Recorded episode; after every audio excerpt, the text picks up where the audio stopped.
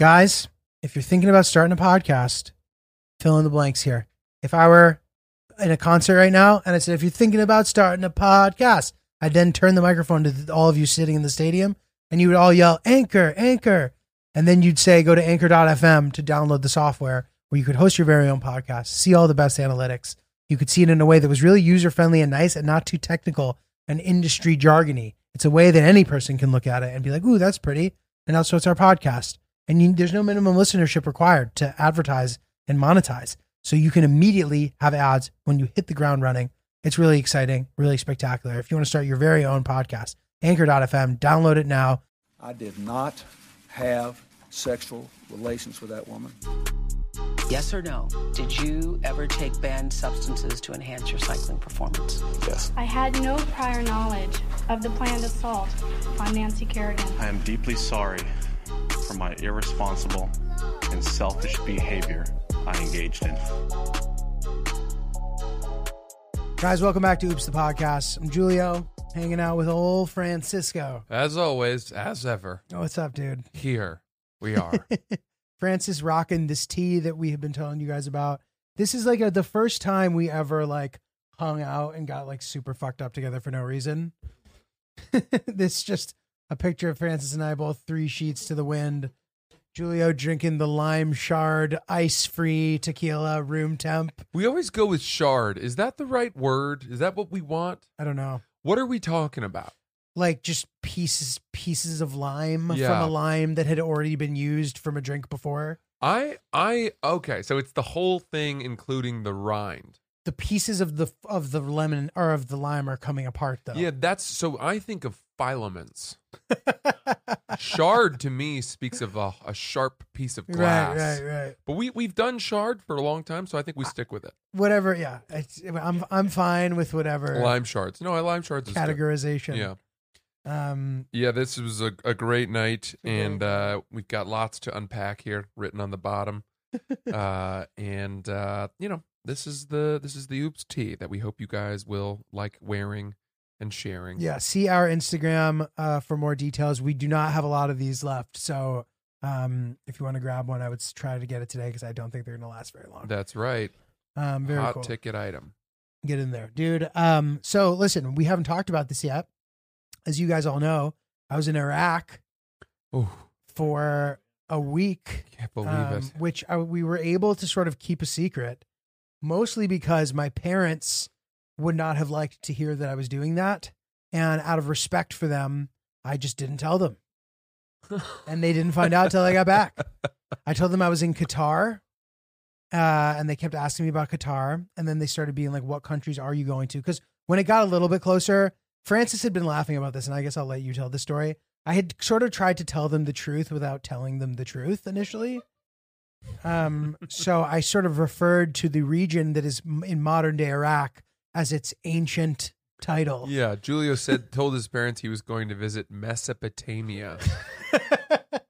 Should be like you know, if you were going to uh if you were going to visit, I guess Turkey, you'd be like, yeah, I'm going to see the Ottoman Empire, exactly. but even further, I'm going to back. Timbuktu. Yeah, Dude, 100%. Um, and I was able to keep it from them for the entire time.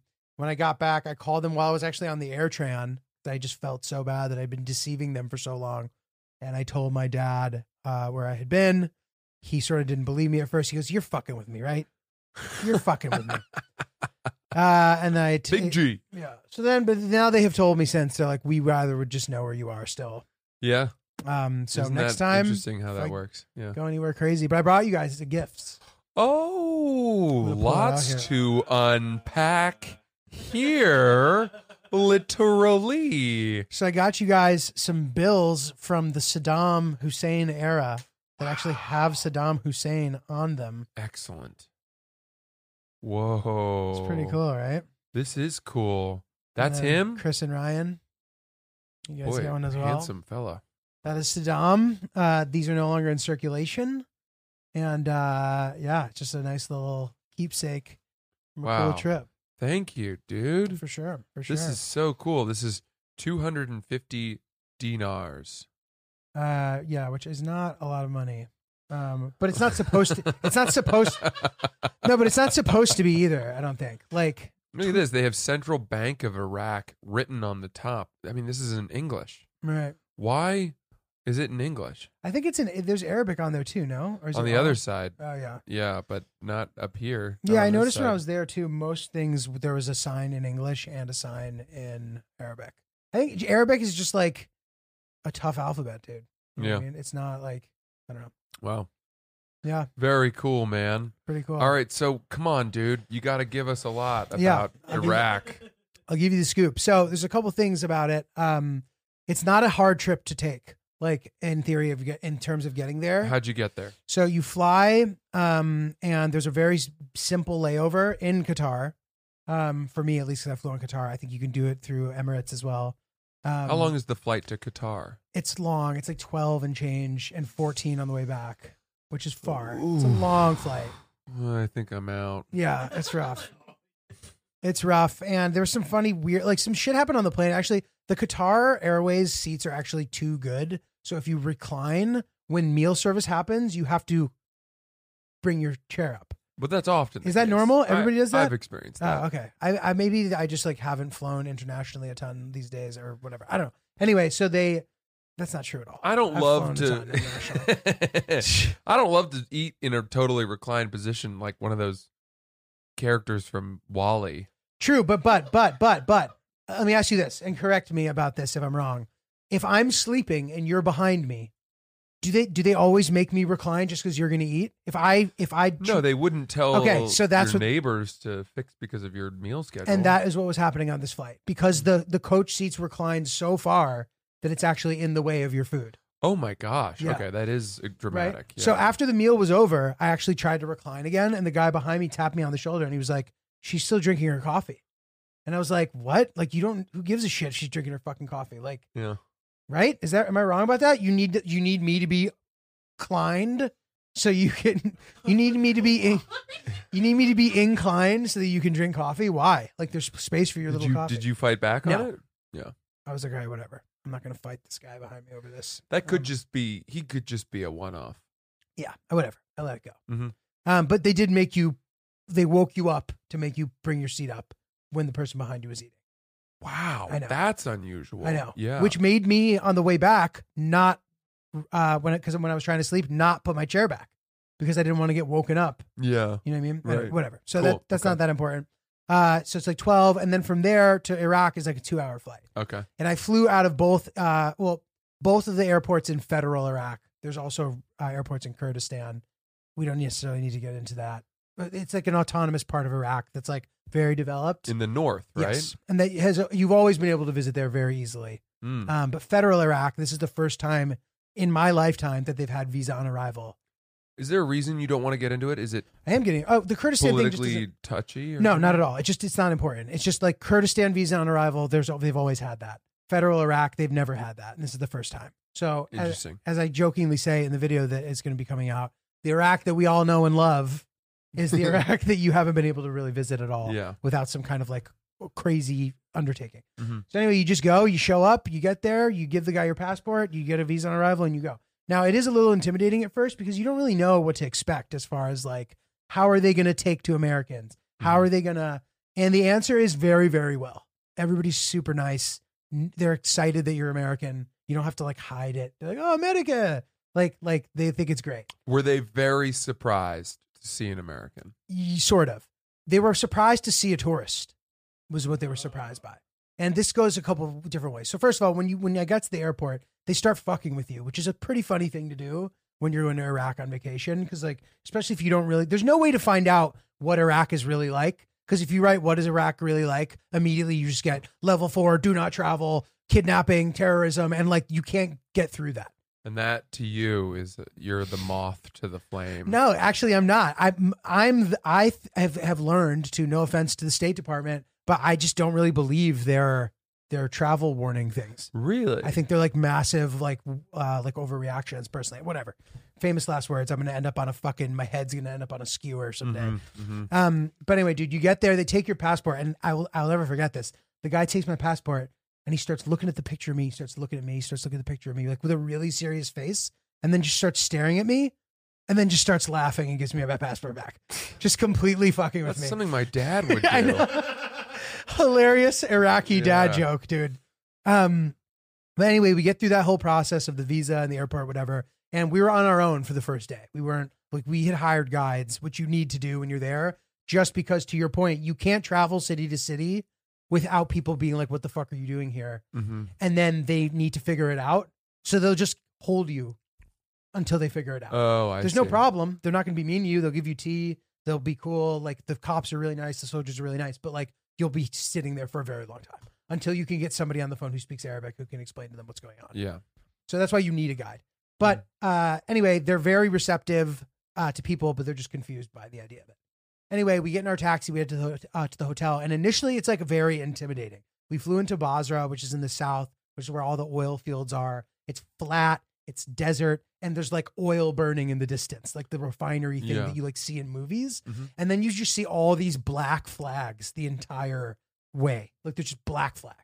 And it's not like an ISIS flag. It's just like a black flag that like uh and forgive me any like Shia Muslims who are listening if I get this wrong, but it's like kind of showing the sa- it's like uh showing the idea of sacrifice, whether specifically of like the people who they worship, Imam Hussein, whatever, uh, or just in sacrifice in general, right? So it's, it's for like mourning. It's not some like ominous thing.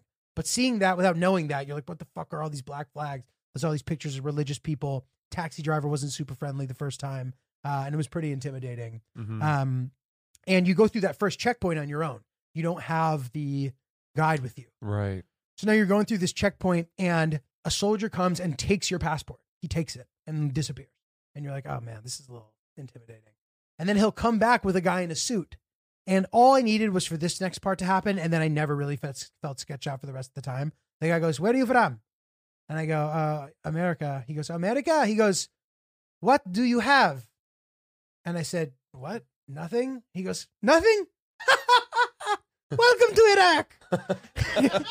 it's like he just thought it was hilarious that we were speaking English to each other or something. Uh-huh. And then from then on, it was just completely like completely cool, completely chill. Wow. We met up with the people, uh, our guide people the next day who were uh, really young, really cool. There was three different ones that we were with. They were all younger than 25. How did you find these guides? Facebook. What do you mean? You posted on Facebook. So I'm- I want a guide. I'm in this Facebook group that's like a travel for like extreme travelers, which Mhm. by the way, I am not. You might think that's that that that's crazy to hear me say that I'm not. I'm really not. These people are like crazy. Like they Where are they going? everywhere and they're cheap and they are they just like seem like they're not that fond of people to be honest. They like try to travel everywhere and do it under a certain amount of money and they take pride in not using guides and they don't look like they shower and like they're just not they don't seem cool. They're digital gypsies. Sort of yeah, and and real ones as well. Yeah. Yes, yes, exactly. Is gypsy politically incorrect? I, I don't mean it. I don't. I don't think it needs to be. Yeah, it's. I think it's fine in this context. Mhm. Um, so anyway, this this one person came very highly recommended because you can search in the group for topics. So I searched Iraq. Her name came up a bunch. I call, we ended up getting on a call, and she was super cool. She's like, "Hey, what's up?" She's like, "You guys are coming to Iraq? Awesome!" Like kind of talking just like that. Mhm. Um, and we sort of started to plan the trip. Cool. Um, and once we met up with them, dude, it's funny. So at these checkpoints, she was like super sassy, but like in a really funny way. Like no one ever thought that she was Iraqi. So when we get pulled over, they'd ask her husband, they'd be like, uh, where are they from? And he'd be like, they're American. And they'd be like, what about her? And then she'd be like, I'm Iraqi. And they'd be like, oh. And then she'd be like, what? You don't think we have pretty girls in Iraq? And the soldiers would get all like bashful, dude. Mhm. Like when she said that, they'd be they'd be like, well, I don't know. Was she doing that in English or in no, in Arabic? In Arabic. Yeah. And dude, they got like all bashful and it was like super cute. Uh, but a couple things really stood out to me. So, Really quick, is she No. wearing no, headscarf? N- nothing. nothing. Just dressed Wow. like a complete Westerner. The only time where you have to wear stuff is when you go into like the holy cities where like the holy shrines are. Mhm. So we went to Karbala and men are not allowed to wear shorts and women have to wear a headscarf. And she Hmm. kind of begrudgingly got a hijab to wear. Sounds like a nice golf course. yeah, exactly. No, ser- seriously. Uh, but but dude, like none of the stuff. It, it's just it's not an intimidating. This will sound crazy. It just was not intimidating trip at all, and not just for me. If any of you guys went, you would have felt the same way. Mhm. People are so nice. I had my camera, dude. Every single person wanted to be on camera. They were like, "Yo, yo, yo, yo, come, come to me!" Like, and and er- to the point where we have to be like, guys, one more person can be on, and we'll keep it moving because like they love the camera. They're like YouTube, YouTube, like Wow. people of all walks of life. Like it, they didn't feel like sometimes you go to like quote slummier kind of places. People don't want to be on camera. They feel like they're being exploited and Yeah. shit.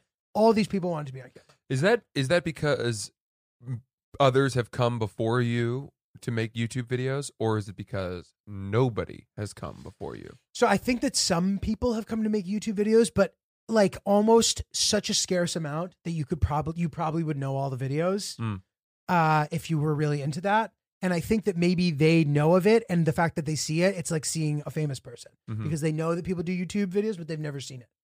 At one point, some guy came up to me and introduced himself to me in a cafe. He was like 16 years old.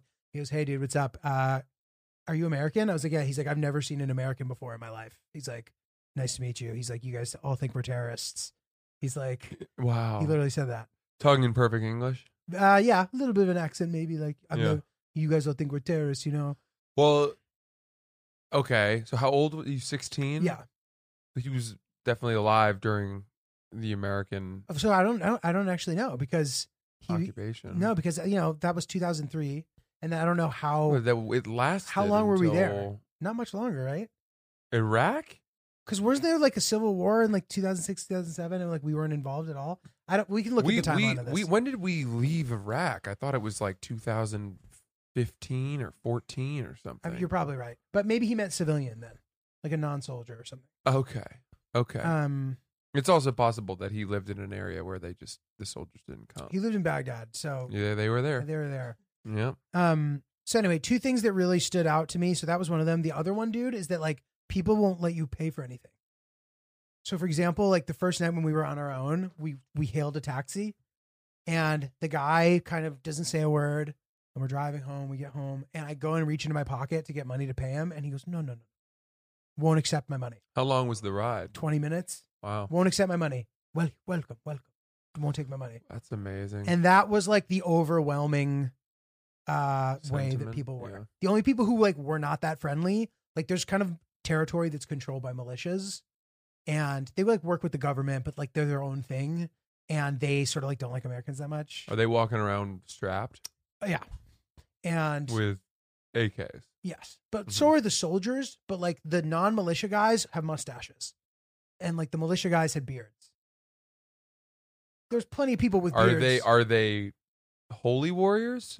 Uh like sort of Mujahideen? No, no, no. It's not like ISIS. They're like they're No, but Mujahideen does not Okay, okay, mean fine. it means they are fighting in the service of God, I think. oh, okay. I'd have I I literally we'd have to maybe ask them or like we have to look this up because I think that they are. I think they're very religious. Like they're this this there's this famous cleric who's like involved in politics there, but like it it's very religious. I don't know if they would consider themselves as doing that or to what tier they are doing that, but it's not an Al Qaeda or ISIS situation. So troops left between 2009 and 2011, and the kid you met, he's 16 years old. He was born in 2005, so um, It would have been six he'd been six. Yeah, when they left, which means he. uh, I get that now. There's a good chance he didn't see any, or he did and he was too young. Guys, I've lost all faith in my internet service provider. I think it's an absolute sieve of my data. I'm very, very suspicious of what the government is seeing. I'm wearing my tinfoil hat. but I can take it off thanks to the armor security provided by ExpressVPN. ExpressVPN, my virtual private network. I absolutely love this thing. Every time I use the internet on on my virtual private network, ExpressVPN, I feel safer. Uh, it is a simple app for your computer or smartphone that encrypts all your network data and tunnels it through a secure virtual private network server so that your ISP, your internet service provider, cannot see any of your activity. Shame on them. They don't deserve to know what I'm looking at, They do what I'm up to They That's my don't, business. Francis. not your business. Uh, just think about how much of your life you spend on the internet. Sadly, the list of people you've messaged, sites you've visited, and vi- videos you've watched get tracked by tech giants who can sell your information for profit. I don't think that's news to anyone. Nope. Bad boys over at Facebook and whatnot. Bad, bad boys. Um, get out of my get out of my business, Mark Zuckerberg. Uh, that's the reason I recommend ExpressVPN as the best way to hide your online activity from your ISP. You download the app, tap one button on your device, and you're uploaded and you're protected. Um, honestly, I've I've used ExpressVPN for a while. I used it when I was visiting in China, and uh, it, it is seamless. It just feels like completely normal internet browsing experience, but you just feel safer. That's the bottom line.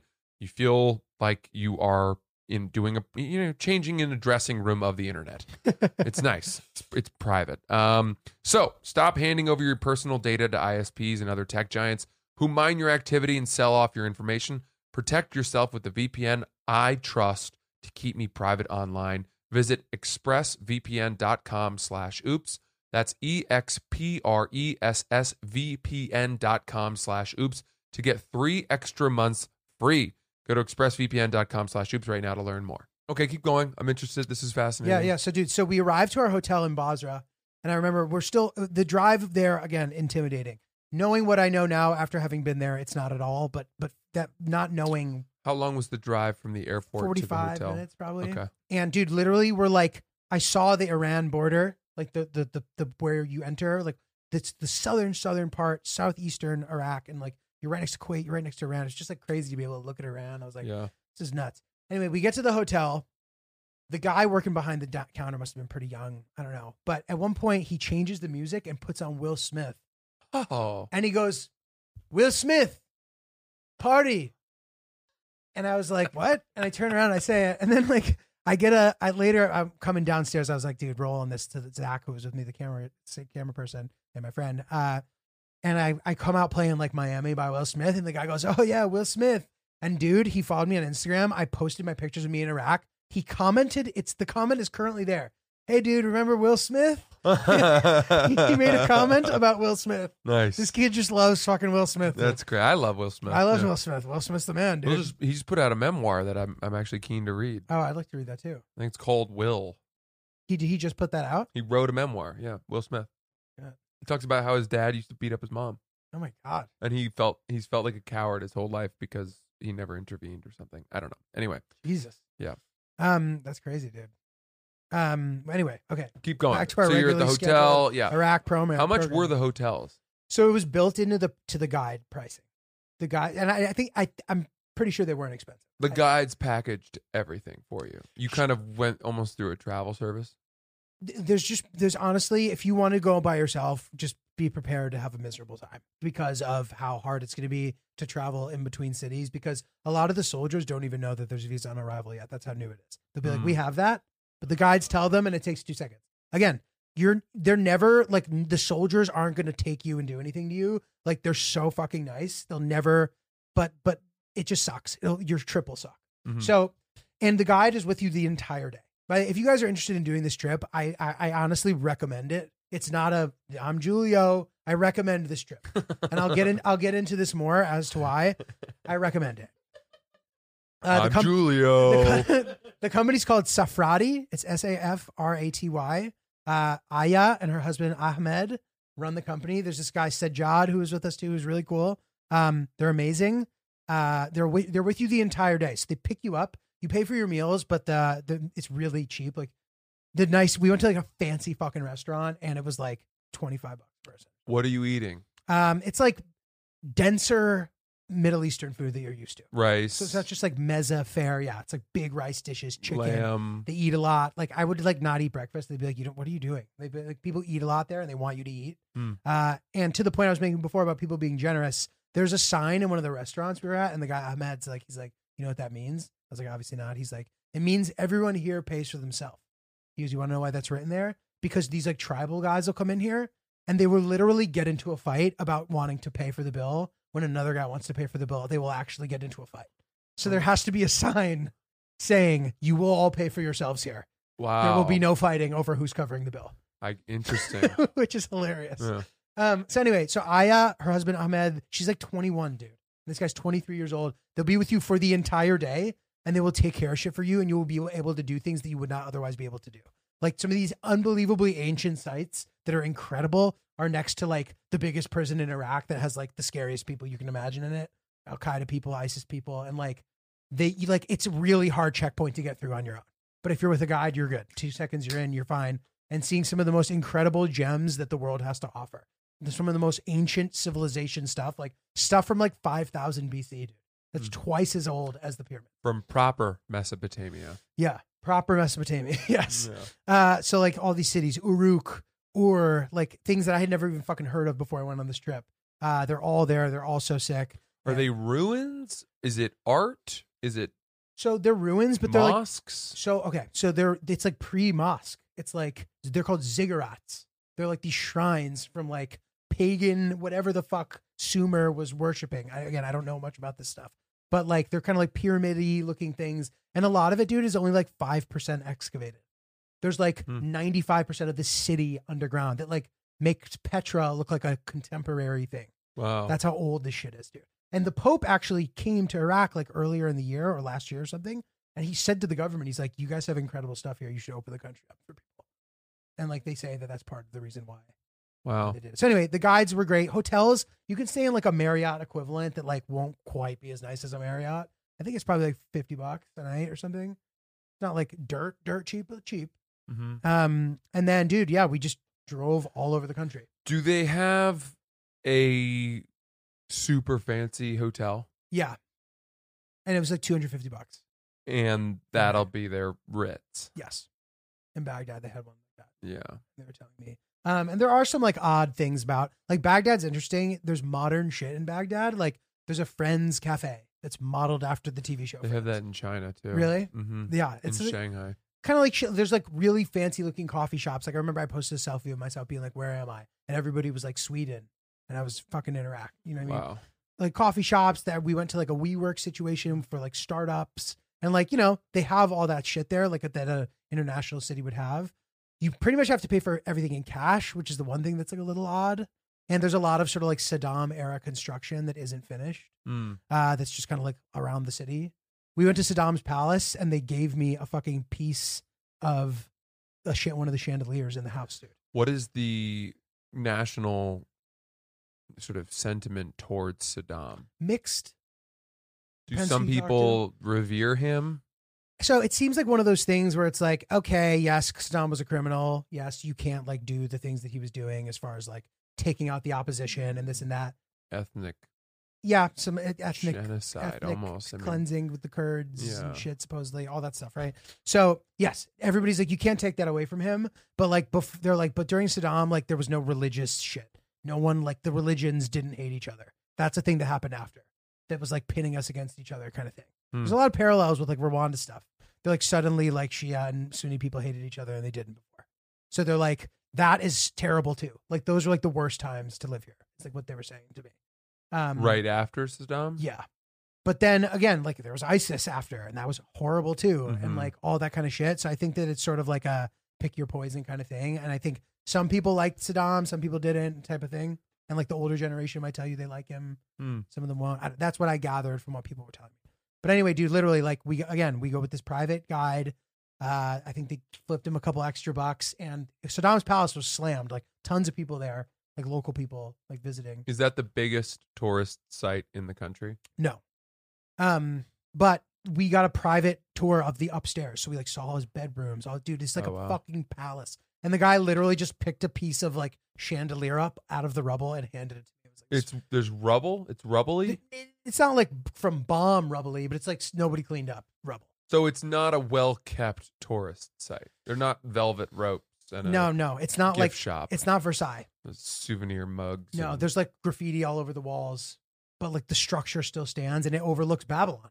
It overlooks like where the Hanging Gardens were. the Hanging Gardens, one of the eight ancient Yep. wonders of the world. the city of Babylon that the foundation remained and Saddam actually rebuilt it. So the city of Babylon is what it looked like. It's incredible.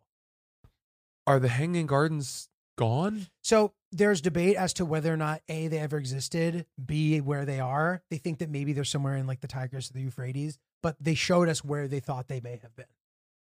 And there's some So it is. It is gone. Are all the eight ancient wonders gone? No, uh, the pyramids are one of them. Yeah. Also, the uh, temple of Halicarnassus, I've actually been to in Turkey. Wow. Um, a few of them remain. I know the Colossus of Rhodes is not there anymore.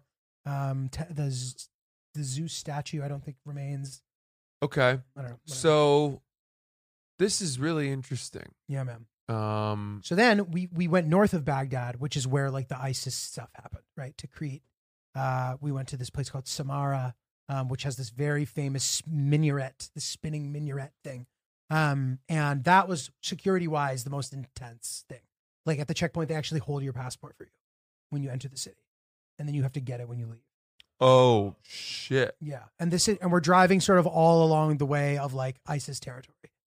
Um, what was ISIS territory? ISIS is still sort of around, but they're kind of on the fringes, fighting against the government a little bit. They're not like in charge or anything. Mm-hmm. Uh, and for anybody who doesn't know, they literally established the Islamic State. They had their own money. There was like Mm-hmm. a, they they were they uh, overtook Mosul in Iraq, uh, where I actually used to live when that was happening. Which is crazy. Um, and they like established a government. It was a peaceful transition to power. They let them have the city, the government. They're like, okay, fine, we'll figure this out later.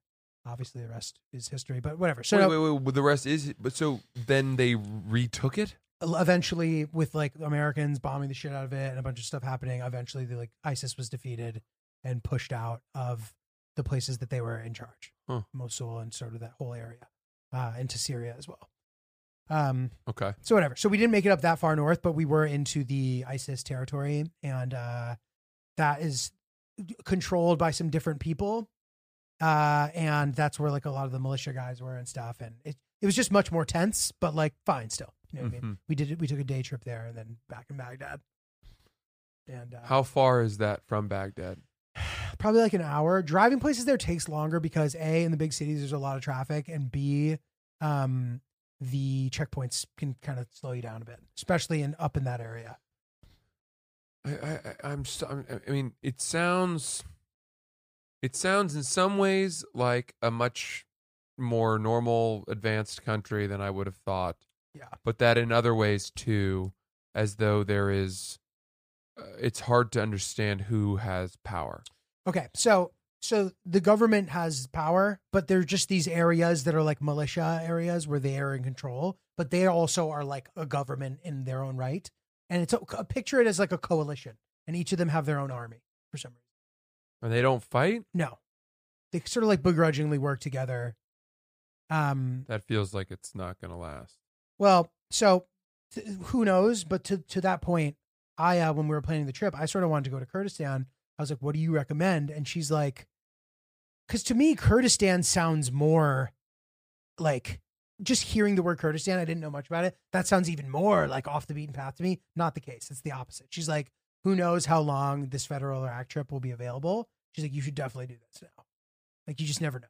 Type of thing. Mhm. To your point. Mm-hmm. Um, so dude, yeah, it, it's it's way more developed than you'd imagine without kind of thinking about it in detail. Like they have Burger King and Hardee's and malls and Resident Evil was playing in the movie theater, and we went and played. uh, We were playing FIFA and smoking hookah, playing pool, like doing normal shit that people do. Mm-hmm. You can do all that. Mm-hmm. Um, but of course, there's the legacy of conflict that is lingering. Yes. And to what degree do you think that you, as a white Westerner coming in, are being shown only the the the stuff they want you to see? Zero. The, dude, the, zero. This is not like a government sponsored tour company. This is an independent tour company. And there were a couple times where like we found ourselves in some guided situation of some museum. And while we were in there, they were sort of behaving in a way where I was like, oh, there's more to this story, maybe. And then when we were out there, like, oh, here's the deal with that. And they would tell me. Cool. So I think there's none of that. I think that they they talk about all this stuff. They would talk about ISIS and about like all this shit. Like there was no North Korea situation where I'm only being shown certain stuff. I could see what I wanted to see. You know what I mm, mean? Mm-hmm. And I felt like it was. We even camped out one night, dude. I camped in a tent in the marshes, Mesopotamian marshes. So w- explain these marshes to me because that's when you texted me and you're like, "Sorry, I haven't been in contact. I'm camping in the marshes." and I was like, "Whoa." I had service, but not a good service. But everywhere else, perfect service. I mean, of all the places to camp, I would say a marsh is probably the worst. I didn't even I didn't even need a SIM card. My phone completely worked everywhere in the country. well, But anyway, the marshes, it's like the Fertile Crescent, which you you had mentioned when we were Mhm. making this joke about me Mhm. telling my parents Mesopotamia. mhm. Um, so the Fertile Crescent, uh, where society, where civilization began, and it's these these marshlands uh, where people actually will live in the middle of the marshes. Like boat will be their only form of transport, and they sort of harvest water buffalo milk, and they live Yeah? this self sufficient way. I don't know, it sounds like I might have to get some of that for my morning coffee. I know. Well, dude, so the guy Sajad was Been very on funny. the oat milk for so long feels pretty basic compared to water buffalo milk. He's like, you'll notice that the women around here are like pretty jacked. He's like, it's because of the fucking water buffalo milk, dude. I'd like a double half calf water mu- buffalo milk latte, please. Water Sir, we don't milk. have any water buffalo milk. what do you mean? It's a Starbucks. oh, you had everything. dude so funny um but so we were gonna i didn't want to camp and he was like dude he's like trust me we should camp he goes i stayed in the marsh house and look what was crawling on me and he showed me this bug and i was like okay dude whatever we have to do to avoid that i i'll pull it up for you dude Oh, he's like trust me i don't want to have to see one of these he's like I, I have a feeling you don't either this is your guide. yeah he's like dude trust he literally was like dude trust me we should sleep in the tent because at least in the tent this thing won't be you won't be able to like you won't have to deal with this Oh, um, God. I'm gonna pull it up, Transformer. dude. It looks like a fucking alien. It is like terrifying. I was like, all right, whatever I have to do to avoid that thing. And I gotta be honest, dude. I hate camping, so like, I probably slept an hour and a half, and like on night two of a trip like that, it's a kind of a shitty setback. But almost maybe like getting rocked like that, maybe just like snaps the jet lag out of you too. I don't Mm. know because it's like an eight hour time difference. You didn't sleep well in, the, tent- camping? no, I slept like an hour. I hate camping. do you do you like camping? I mean, I I'd go camping sooner than I'd visit Iraq.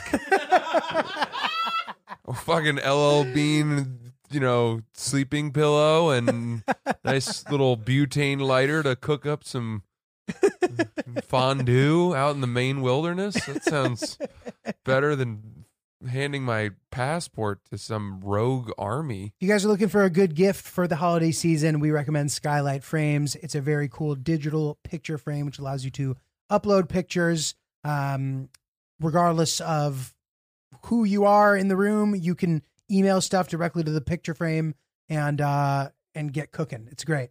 If you want to give it as a gift, you can even pre-import photos onto it, which is something that I suggest doing. That's what I've done when I've given it as a gift, and it's nice for people to sort of have a nice curated thing to start with, uh, and then they can learn how to use it themselves. It is bo- it is boomer friendly. Boomer friendly. Your parents will know how to use it. I actually recommend this gift for uh, someone of that age range because a lot of the time they don't even know that these things exist, like a digital picture frame, and they're super psyched about it and excited to show it off. There's also a nice matte, uh, nice white matte finish uh, Mhm. in a black frame, so it looks like a real photo frame and adds a beautiful touch to your home. So now, as a special offer, you can get 10 bucks off your purchase of a skylight frame when you go to skylightframe.com, enter code OOPS. Uh, to get $10 off of your purchase of a skylight frame, go to skylightframe.com, enter code OOPS. It's spelled S K Y L I G H T F R A M E dot com. Promo code OOPS. Dude, I, I'm not kidding.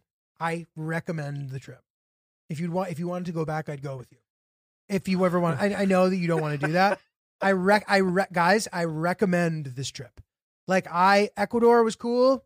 I, I, I recommend going to Iraq okay, for a for a non-traveler. even. Let's say that someone has never been anywhere outside of America. okay, then I don't. Where does it rank on your recommendation list? I would say go to Europe first, and then you can go to Iraq second. So Iraq is two after Europe, It's such a unique, special trip. I I, I recommend it. but you you've never been to like Morocco. Never. So Morocco, I've been to Morocco. I'm and sure it was Morocco, I would. Morocco is You recommend it? set up for tourism, Right, right. And is there's comfort and they get it. Yeah. you know. Yeah. So I would say that because there's no option, in my opinion, of going without these guides unless you speak Arabic extremely well.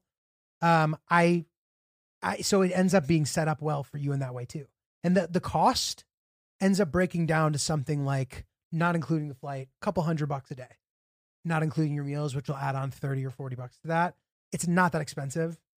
Um, But that's not that's not inexpensive. it's not inexpensive, but it's I, like, that's more than I would have thought, to be honest yes, with you. it's more than one would have thought. Agreed. However, like if you break down how much you would have spent going to an established tourist place, it'll probably end up costing you about the same. what were your flights?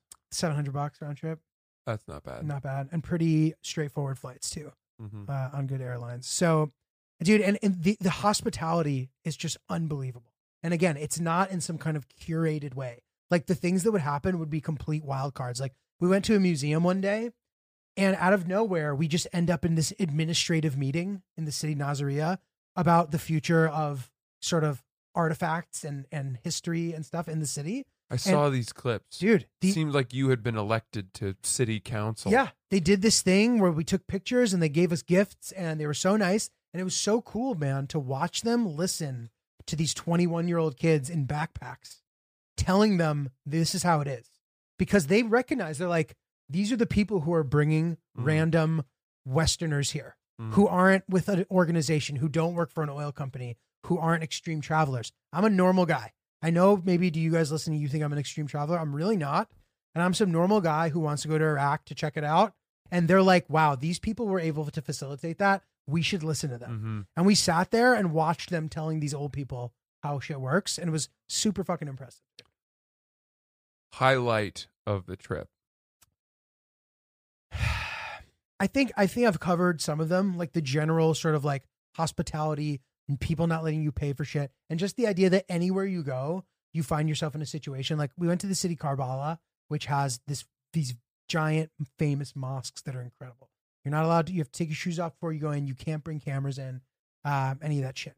But like, for, we get in there within 30 seconds. All of a sudden, we're in a back room with the guy who's in charge serving a saffron tea, which I've never had, which is like famous and like expensive. And we're chopping it up about New York, dude. Mm. I've been to New York. He's like, yeah, you know, United Nations. I went there, you know.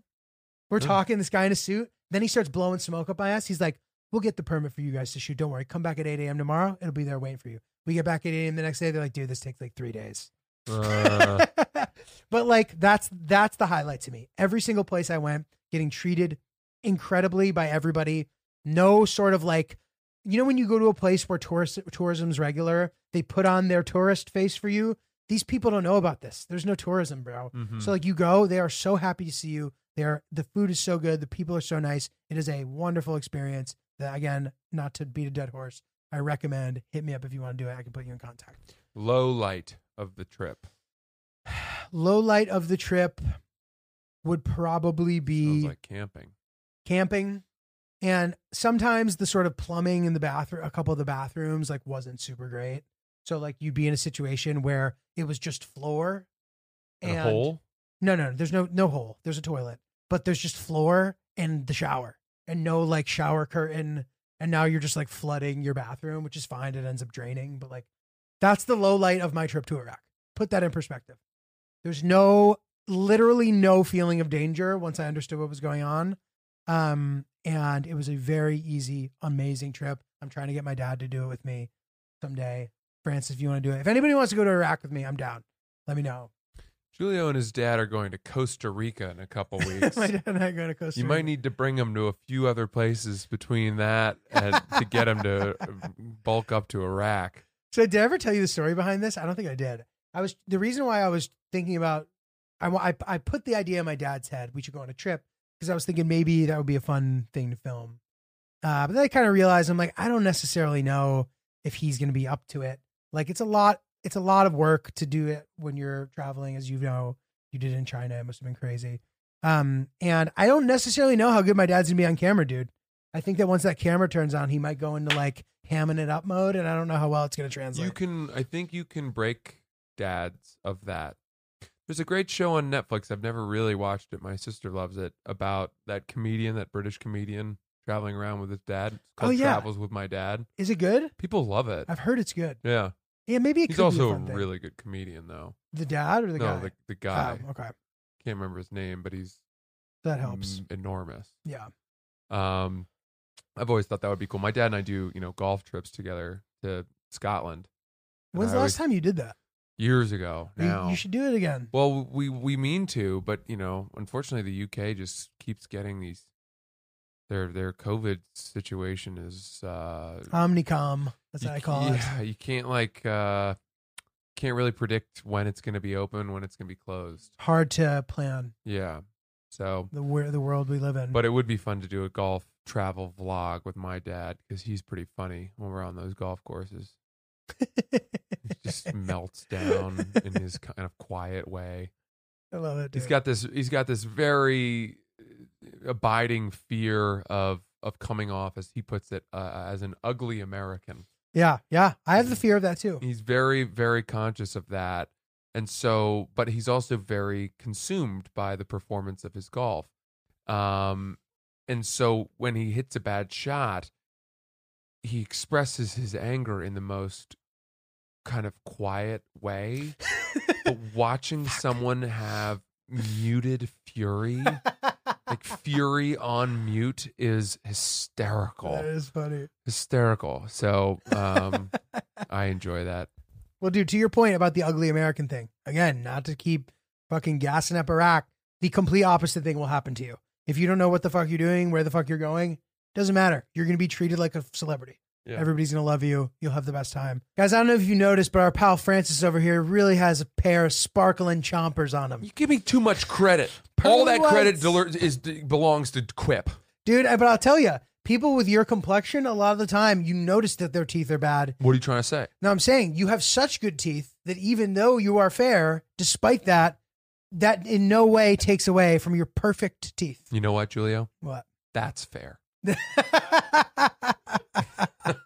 That's fair, folks. Francis with his pearly whites. You just got to get to that level, guys. If you haven't yet, you need to get in there. The Quip electronic toothbrush is loved by over 7 million mouths.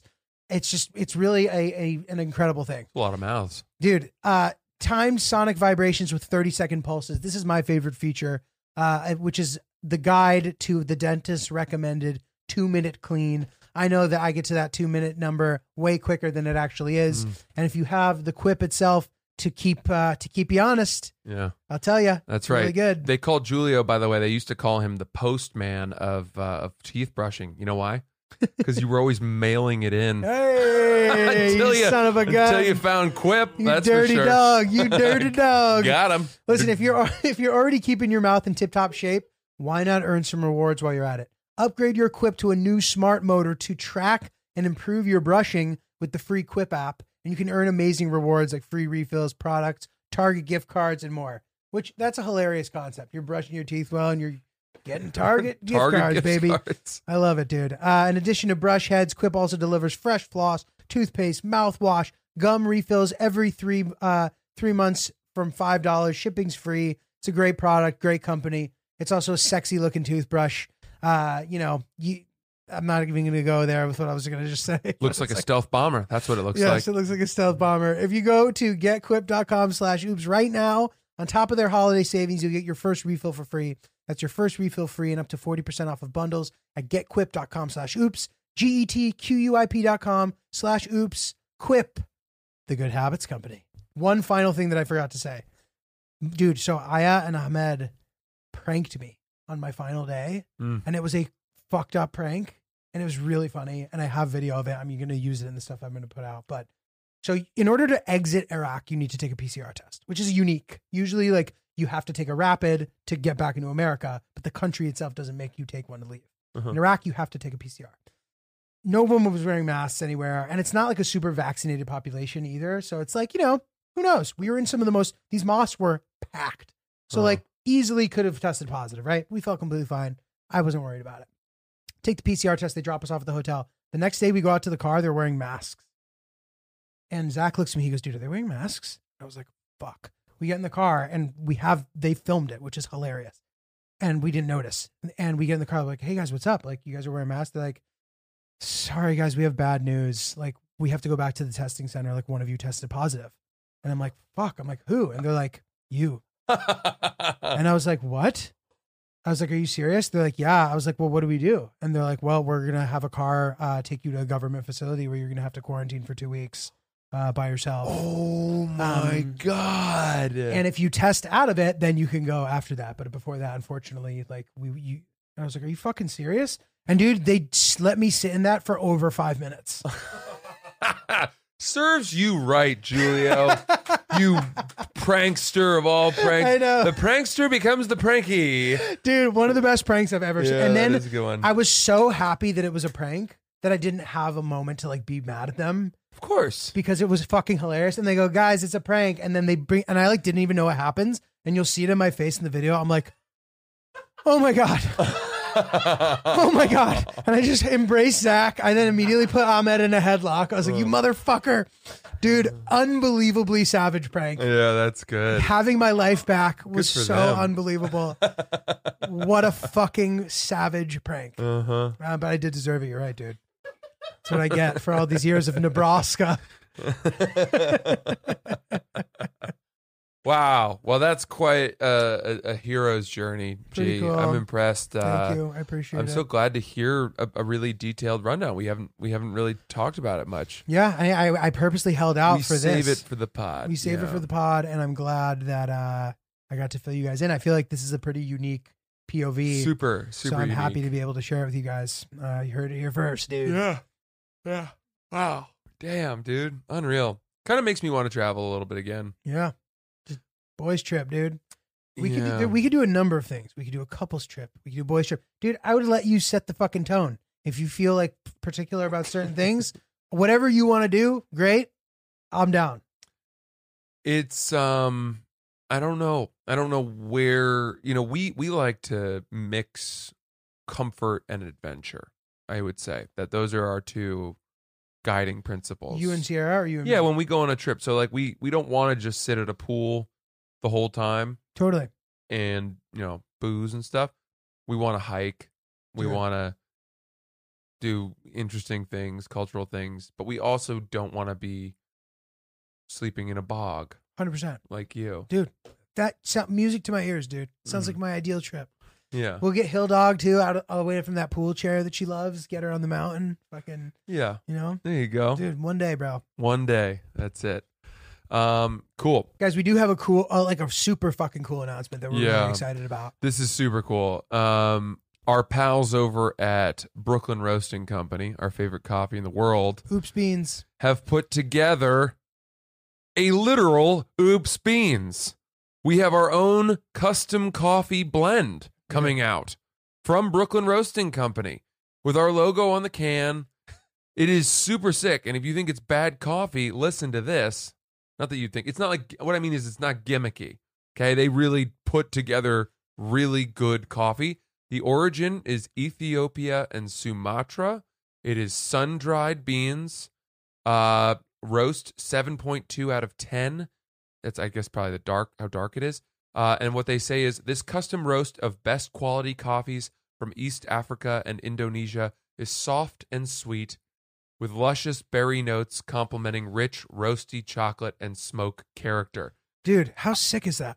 I told him, I told him, I was like, uh, our pal Jim, Jim over at Brooklyn, Ro- guy who runs the whole place. Jimbo. Uh, I told him I I thought we should make a uh, a coffee that sort of uh, echoed our different personalities. I like it, dude. And I was like, and he was like, okay. And I was like, you know, I'm a little bit more acerbic and and grating and cynical, whereas Giulio is, you know, sort of the positive, hopeful, uh, open minded guy, and. That's why Thanks, you man. get this uh, luscious berry notes. That's you. Yeah, Probably baby. complementing the rich, roasty chocolate and smoke character. Maybe a little bit of me. Fuck Maybe yeah, I'm dude. reading way too no, much. dude, into I'm that. fruity as fuck, dude. yeah. Give me those berries. You are baby. luscious. I'm you are luscious, luscious, and yeah. So those are uh, that's our this is our coffee. We we got coffee coming out, guys. Um, the the tin is really good looking. It's in our signature sort of sky blue, oops blue with the banana peel and our visage visages on the front, our, our caricatures from our uh, our logo. And um, you know, this is going to be for sale on brooklynroasting.com. Uh, just go type in and look for the oops roast. Um, Dude, it's fucking sick. it is so cool. As as far as like, you know, collaborations or merch or whatever, I cannot think of a cooler uh thing to have. We're to have a bunch of them. I'm to be, you know, advertising on on social media so you can see what they look like. But get yourself a tin, guys. I mean, if you're a fan of this podcast, I don't care if you drink coffee or not. You should get these before they sell out. Uh oops beans is the promo code. As always, brooklynroasting.com. Get the oops roast. Dude, fucking sick. I am so excited about this. sick. It is super, That's super so cool. cool, so long time in the making. And uh, shout out to Jim and Jury over at Brooklyn Roasting Company. fucking dope, dude. Yeah. So I want to talk to you about a recommendation that you made that I watched yesterday. It's called the 14, 14 Peaks. 14 Peaks on Netflix. Dude. You watched it too, Chris? What a sick fucking documentary. It was really good, right? I wish it was longer. I almost felt like there was what?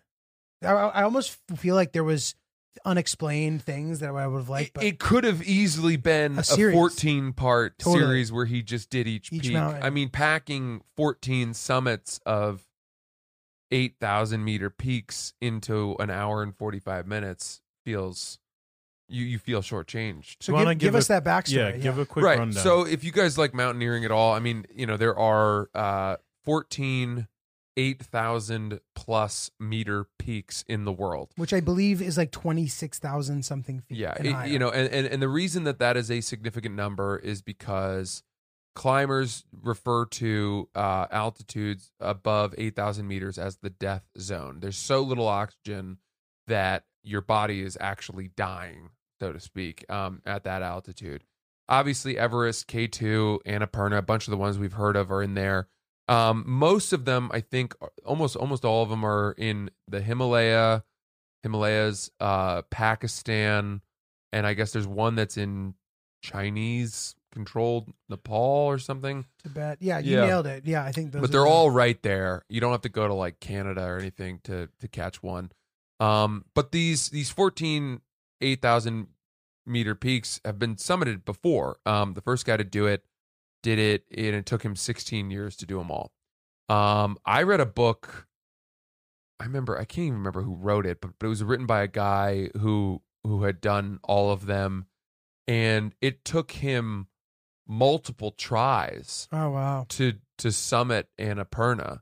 Um, the weather did not, you know, cooperate. How crazy were some of those shots of the Oh gusting winds? God, dude. Dude, I couldn't help think that even from a technical perspective, like how aren't your batteries just immediately dying on your camera at that? Like you got to it's give crazy. so many props to whoever the fuck you know is up there with the camera and They did sound equipment. it was them, like their guys. I'm sure they did that- everything. Yeah. They were Yeah. like setting the pat dude, Yeah. there's so many things about it that are fascinating. Yeah, I mean, look, watch the documentary, but you know, hit the, the the conceit of the documentary is that there's this lunatic mountaineering climber from Nepal, a Nep- Nepalese guy who, you know, the fastest time that anyone had ever, I think, climbed all 14 was like Seven years, right? seven years or something, and he wanted to do it in seven months.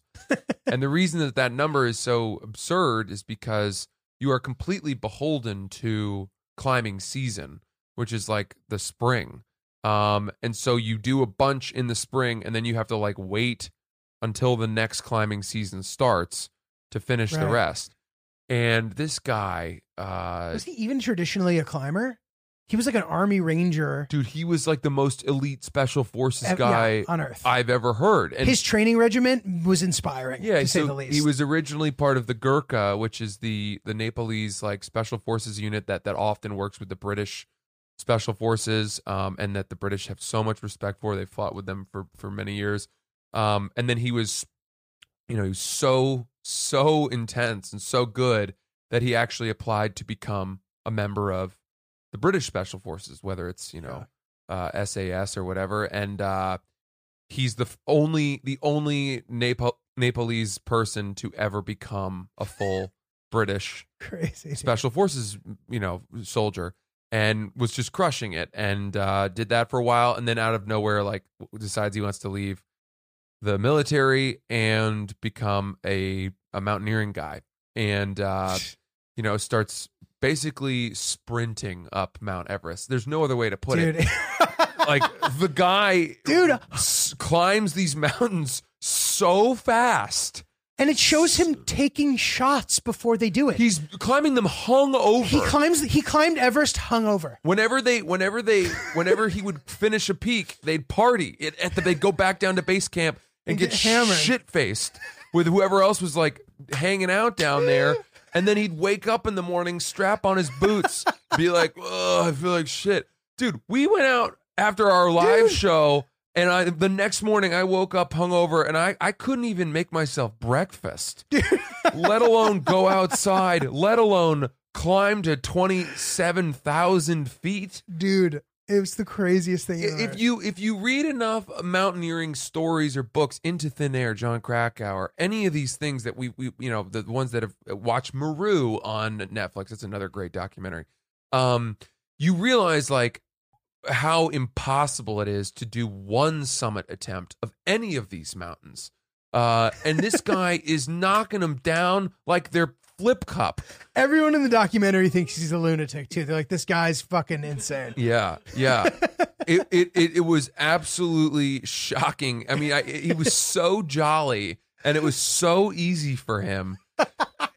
It seemed, you know. Dude, it's crazy. That said, I thought the most interesting part was when he went to do the sort of O2 testing in the lab, and his Oh, yeah. ability to metabolize oxygen. It, you know, he can The best they've ever seen. perform on no oxygen better than anyone else that they've ever seen. they've literally. ever seen. So Not does- only that, he was like doing the bike and he was solving these problems on a computer. Yeah. Like, making sure his Oh. brain still worked Yeah, exactly. while Right, right. at no oxygen. Yeah. So so he he does he's clearly kind of predisposed genetically to operate well in these insanely adverse conditions. Um but with that said, you know, it, it it's just like I thought you go to Mount Everest, you go to K2, you go to Annapurna, you know, it's it's a week hiking into base camp. Yeah. It's it's another 3 days to get to camp 1. It's another 2 days to get to camp 2. Another, you know, and then you wait around until the weather clears to get to your sum, your summit bid. Maybe you make it. You make 3 bids at the summit. Doesn't work. Weather doesn't cooperate. You got to turn back. You fly home. You're dejected. You wait 2 years to raise the funding Dude. to come back to you know hire adventure outfitters or whatever some outfitting unit and take try again and it takes like seven years i mean they had that one american guy that finally went up with them who Oh, yeah. was like I've, this is my fourth bid at annapurna. I've, I, and he wanted to turn back but simply because he was with them and they were like we're fine. What are you worried about? And he made it and he was like ah i guess i just had to keep going you know Dude, what about? Oh my God. Then they come down and realize they had like seen some guy who was trapped up there. They then summit the mountain again. No, they don't summit the mountain. A helicopter carries them up on a 50 foot dangling rope. Like they're a goddamn lure on a fishing rod. And they're able to save, they save two people's lives.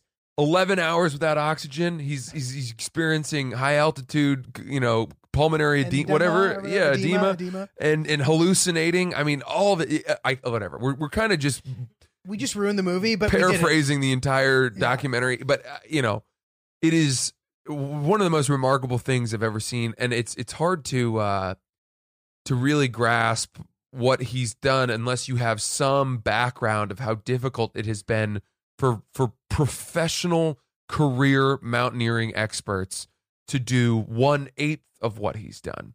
Dude, it's so uh truly remarkable and and you know there's this there's this bullshit backlash among some of the mountaineering community that you know true believers think you're the only way to really do it is without oxygen Oh, yeah. and uh and he did this hybrid technique where over eight once he got o- above 8000 feet they would they would have oxygen and you know it's such such bullshit but what do i know i i you know Agreed. I feel like they, they kind of like sort debunk it re- reasonably well Yeah. as to why it's not a cop out. yeah Also, last point, like the fact that this guy's Nepalese is so cool Mhm. because, like, you know, you hear about Sir Edmund Hillary, you hear about these people who have done this stuff, but they never talk about the Sherpa. They just call them the Sherpa. Yeah. These people never get the the recognition Yeah. for how crazy the things they do are, and it's dope that like a homegrown hero is the one doing yeah, shit. exactly. We and Mocking he, us. He made a point at It's the awesome. end when he when he was like, uh, you know, if a white climber had done this, the the media reception for me would be a hundred times bigger than this. But Right. we're still proud to have done it, and I, I think unfortunately that's true. Um, but you know, uh, there has been a lot of, I would say, a little bit more coverage of the horrible working conditions for Sherpa and how a lot of them, you know, they don't get they're terribly underpaid for the risk that they Right. take on. You know, they're they're rescuing all the time these idiotic tourist Soccer climbers moms, who are dude. so underprepared Yeah. to try to summit these mountains and just go and expect to be ferried up and ferried down by these guys. And uh, I, I remember reading about it, you know, not too long ago. And I think hopefully there's a, a growing movement to to change that, at least get these guys paid more. But yeah, Dude, totally. super cool. super humbling too. Like you guys know my story, uh, quote mountain climbing, if you even want to call it that, in Rwanda, hungover. Like I feel so bad how much I've bitched about that.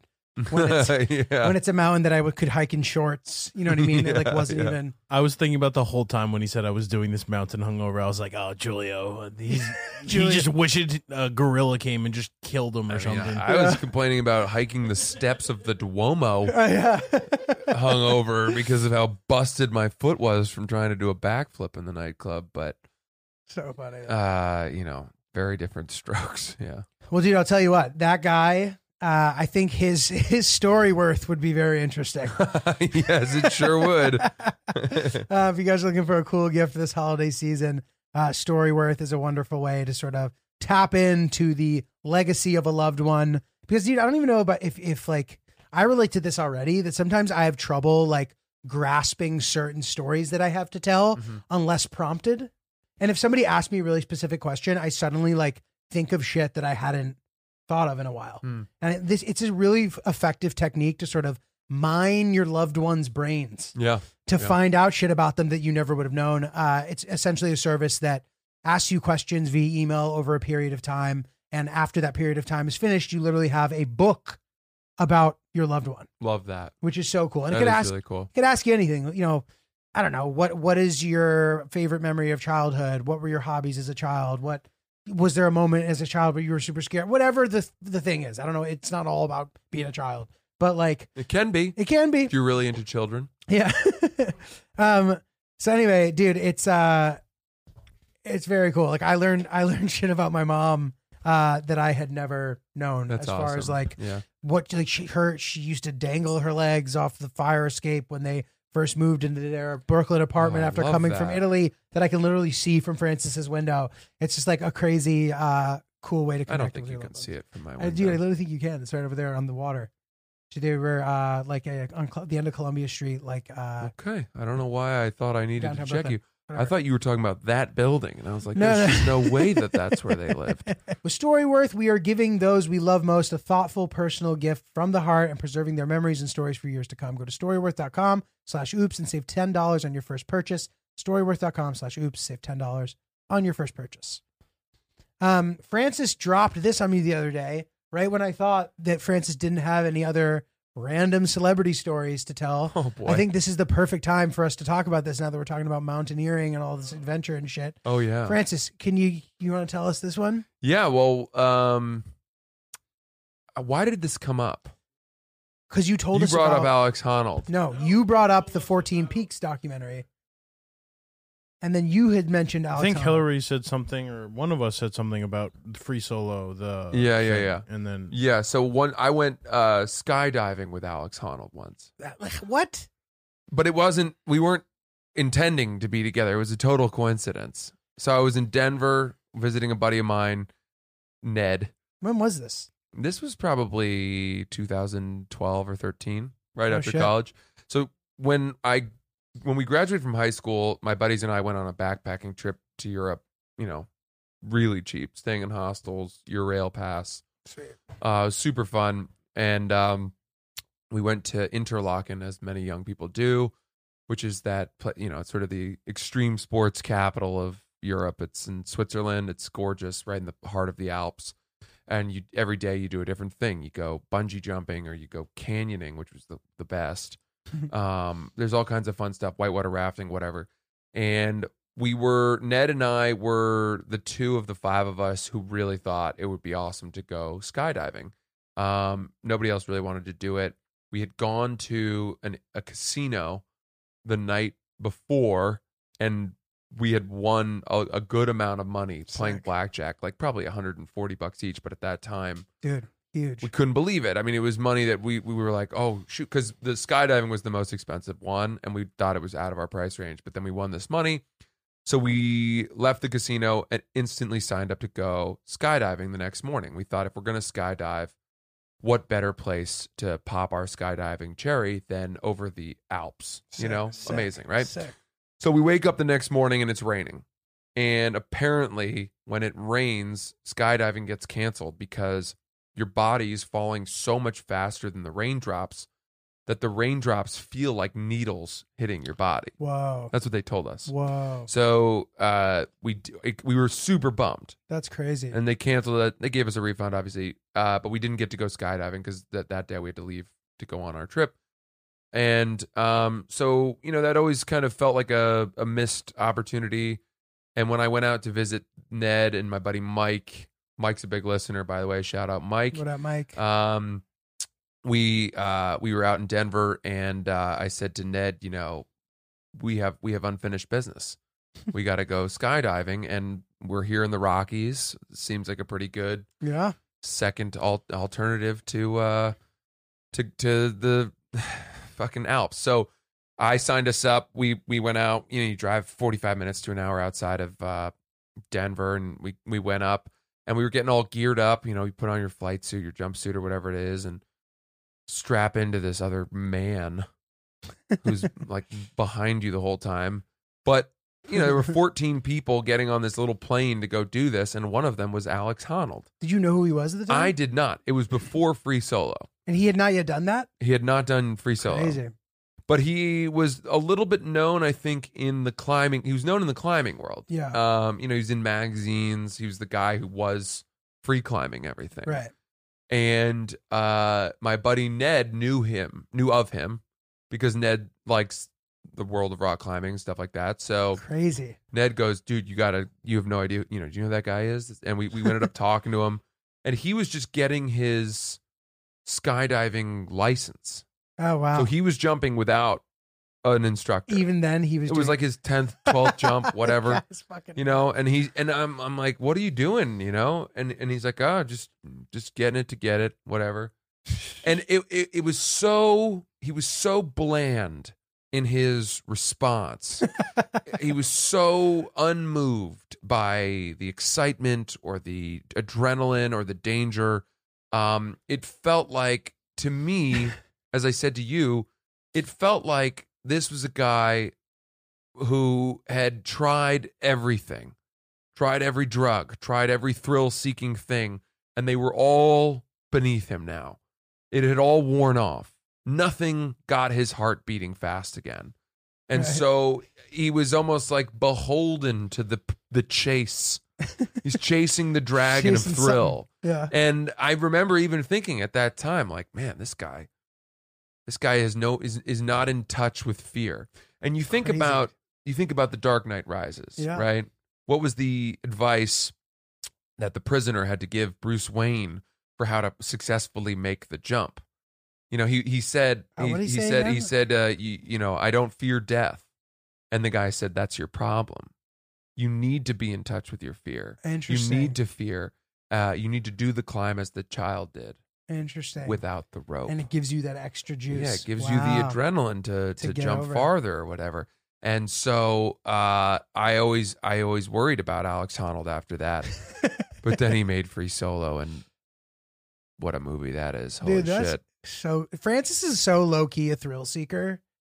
I used to be. You I like- have now stopped. You you still like won't flip off a cliff. I into won't water? flip a cliff. I'll jump it, but I won't flip it. I used to flip cliffs. So what what you just High just cliffs. getting older? Like what it- what? uh, Yeah, man. The stakes are, you know, you don't, Yeah. you don't, you don't think you're. I'm just not as reckless anymore. Yeah. People, as that traffic cop said, someone is going to miss you, and I'm more aware of Mm. that. People would have missed me earlier, but I've amassed a broader group of people that would miss me now. You know, I think That's nice. I dude. think people would miss me more. And I'm excited about things in life. I'm excited about having children. Mhm. Uh, and you don't think that your life is on the line for other people when you're younger. Do you know what I mean? Yeah, yeah. You think uh, if I died or right. whatever, it's just me, you know? But now I feel like my life belongs to some other people. People have a, A a stake. You know, if I died jumping off a cliff, what happens to the podcast? Yeah, you don't know, that I'd be fucking you guys over in a way, and I, maybe that's a narcissistic thing to think, but I'd I'd be fucking over you guys. I'd be fucking over Sierra. I'd be fucking over my family, and Yeah, I just I can't I can't be that selfish anymore. So that's kind of my thought process uh, about my uh, the thrills seeking. and the risks that I take on. Love it. Yeah. Um, well, dude, what a what a niche episode of Oops the podcast. Yeah, well, co- very cool, very Very very, cool fun. stuff. I enjoyed it. I hope you guys did too. That was a fun one for me Yeah. to be part of. Uh, what do you got? Grab a t-shirt, grab some Oops coffee, uh, hit Oops us up. beans, baby, Brooklyn roasting. Let us let us know what's going on. Thank you for all your messages from the the different cities that would like to see us. Uh, we're excited about it, and uh, you know, keep doing your thing. Yeah. Keep trudging on. Be safe, and uh, visit Iraq. See you guys.